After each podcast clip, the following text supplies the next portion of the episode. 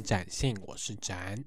这周末就是台湾的总统和立委大选，大家已经想好要投给谁了吗？这次其实是我第一次投总统票，因为我是两千年出生，那刚好我的生日是一月二十，对，所以刚好在二零二零年的时候是一月十一号投票，我就刚好差九天没有办法投下神圣的一票，成为八百一十七万分之一。但是今年呢，我终于可以投总统和立委票啦。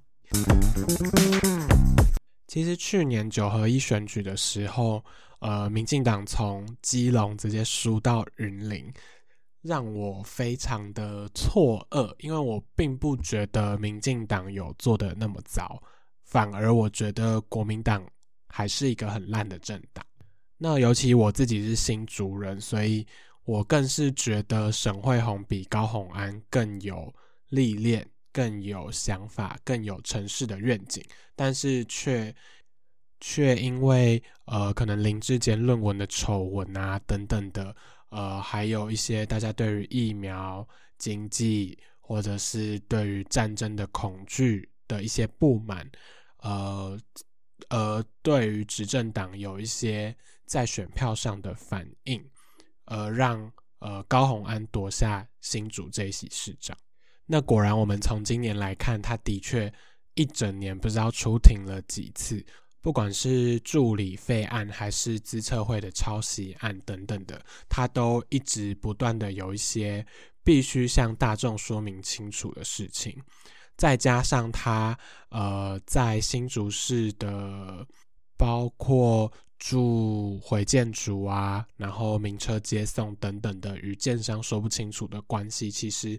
作为一个新竹市民，看在眼里是非常的心疼新竹市，因为我觉得高虹安并不是一个很认真的市长，反而呃，大家觉得可能十恶不赦、抄袭论文的林志坚，我作为一个新竹市民，成长在呃他所执政的时期，我认为他的施政。其实相对来说是比较有愿景，也比较看得到政绩，在新竹的很多街道上，或者是在很多活动上，都可以看得到很大的进步。就是跟许明才比起来，真的好很多。那讲到这里，大家一定觉得啊，你就是一个塔日班民进党的死忠支持者，民进党的职业学生。那我就跟大家说，其实就是不是，我从来没有加入民进党，而且也没有收过民进党半毛钱。但是大家在台面上看到的这些政党竞争中的政党，不觉得民进党还是最正常的吗？所以回到今年，也就是这个周末要登场的总统大选，其实我认为总统真的没有那么难选，就是选一个愿意会守护台湾、抵抗中国、愿意照顾弱势、愿意把台湾带向一个更繁荣的地方，也就是蔡英文讲的，在世界上上架台湾，真的美德配就是台湾最适合的下一任的国家领导人。大家从前阵子的土地争议，其实也可以发现，就是就算赖清德的老家真的是违建好了，大家觉得那栋房子值多少钱？他透过那栋房子得到了什么样的利益？而对比于侯友谊，他在凯旋院对学生的剥削，或者是柯文哲在新竹用农地来种游览车，大家觉得哪一个才是造成？居住不正义真正的元凶，而如果从我刚刚讲的那三个标准，第一个是守护台湾主权，第二个是照顾弱势，第三个是呃发展繁荣的产业的话，先从第一个守护主权来看，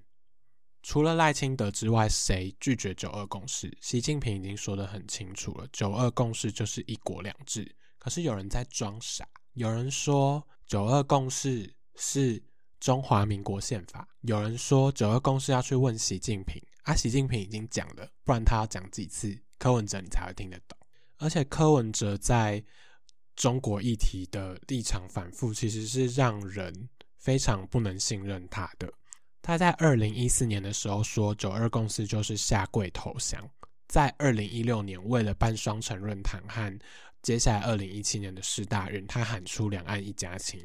然后后来又说九二共识要去问习近平，啊，习近平就说是一国两制。然后后来又说要请中国想出一个新的口号，不要再用九二共识。所以他的意思是说，要请中国想出一个更 fancy、更无害的口号来骗台湾人嘛？把台湾人骗进一个独裁国家里面嘛？把台湾变成现在的独裁、没有自由的香港嘛？再来从照顾弱势的观点来看，很简单，我们从统治权益就可以很清楚的看到，民进党从二零零六年萧美琴提案，直到现在一直都是跟同志站在一起，一直都是不惜牺牲自己的利益，牺牲自己可能在地方的选票，来换取同志可以结婚，可以享有和异性恋一样的呃民法上的权益。尽管最后可能因为一些折冲，呃，可能必须符合公投的结果，但是同志已经可以享有和和民法大致相同的权利。那当然，我们有很多还需要争取的。那在过去这几年来，我们也都争取到了跨国同婚，也争取到了呃可以收养小孩。那大家觉得要投给一个说？他们选上就会全部改回去的政党，也就是中国国民党吗？还是大家觉得要连一个自己对自己的立场都说不清楚，一下说支持婚姻平权，一下说自己投反对票，一下说自己投废票的柯文哲的民众党？大家觉得，如果是身为一个少数族群，一个需要被照顾、需要伸张正义的人，应该要投给哪一个政党才有？办法真正的为自己伸张正义。那从产业方面来看，嗯，赖清德很清楚，就是在台湾现有的半导体的优势底下，呃，继续去壮大或者是开枝散叶其他的产业，呃，去创创造一个护国群山。就是即使现在已经是护国群山，但是呃，他的方向很清楚，就是使台湾更加茁壮。可是另外两个人喊出来的是什么？是要重启福茂。福茂是二零一四年年轻人用血、用泪、用生命、用时间去阻挡这个对台湾百害而无一利的服务贸易协定。国民党就算了，因为二零一四年就是国民党想要把台湾送给中国，想要跟中国签服务贸易协定。那他现在想要重启，我觉得也是。有有迹可循，有脉络可循。可是柯文哲，你是你是依着太阳花的浪，才让你坐上台北市长的位置。但是你现在背弃太阳花，跟黄国昌一起背弃太阳花，想要重启福茂，我想这也是让很多年轻人没有办法接受的。即使我当时是一个十四岁的国中生，我都深深的有感，台湾在当时正处于很危机的状态。而现在，柯文哲或者侯友谊、国民党或者民众党却想要把台湾重新带回二零一四年。我觉得选民真的要睁大眼睛。当然，民进党政府并不完美，就像肖美琴所说的，那很多政策可能呃也是有一些人满意，有一些人不满意。比如说双语国家的政策，对于我和很多进步派的朋友就会觉得。台湾不需要一个这样子的语言政策，去让我们变成一个双语国家，而这个双语却是美语和华语，而不是我们正在流失的本土语言。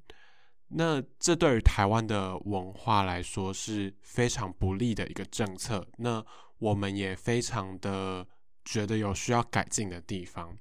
不过，如果你看看另外两个人的。语言政策或另外两个政党的语言政策，就会觉得啊，他们还是回家洗洗睡好了。那民进党至少他们可能还有做国家语言发展法，有设立呃公视台语台等等的促进台湾本土语言的政策。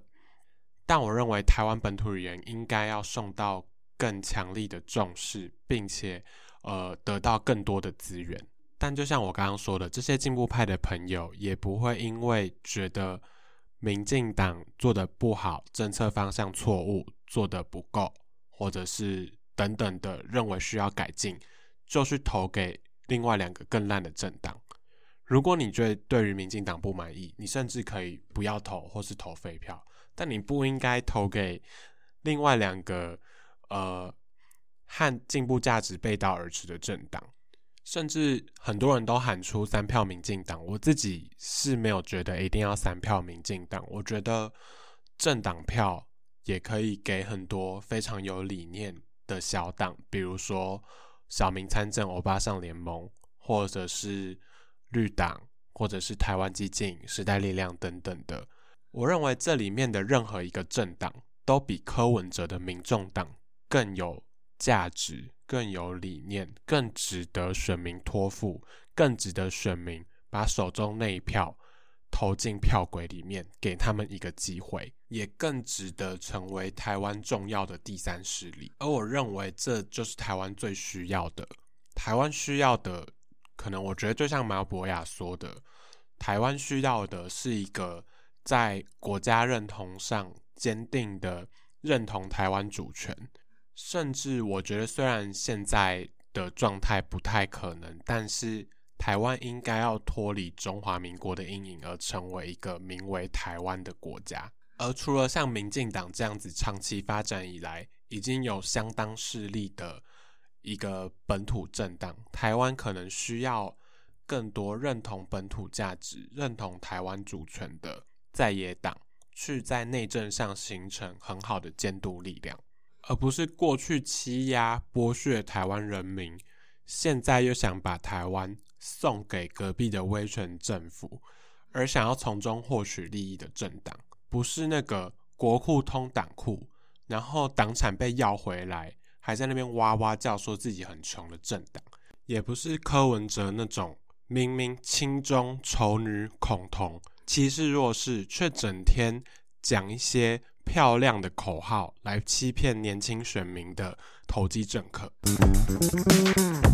最后，我想和大家说，大家手中的选票得来不易，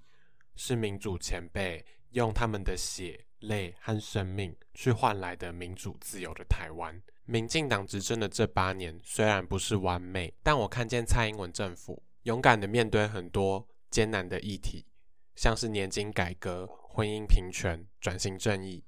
坚定守护台湾主权，强化国防，并深化我们和民主盟友的关系。如果投给国民党，我们迎来的是服务贸易重启。重新对中国卑躬屈膝，去换取我们的国际生存空间和经贸往来，我们很有可能在他们的手中一步一步的被中国并吞侵略。我们会丧失自己的本土文化，丧失现在的自由民主。更可怕的是，在供应链重组的今天，被锁进经济衰退的中国。如果你认为民进党有很多地方让你不尽满意，你也没有办法接受国民党。那你应该要选择的不是像柯文哲这种没有中心思想的第三势力，而是应该要支持像欧巴桑联盟、时代力量、绿党、社会民主党这样子有理念和台湾站在一起的小党。一月十三号，希望我们都一起走进投票所，影像民主的台湾，民主的未来。以上就是今天的节目。如果你喜欢今天的内容，帮我点个赞并分享给你的朋友。那也欢迎大家在留言区分享对于这次大选的看法。那延展性，祝您展信愉快。我们下次见喽，拜拜。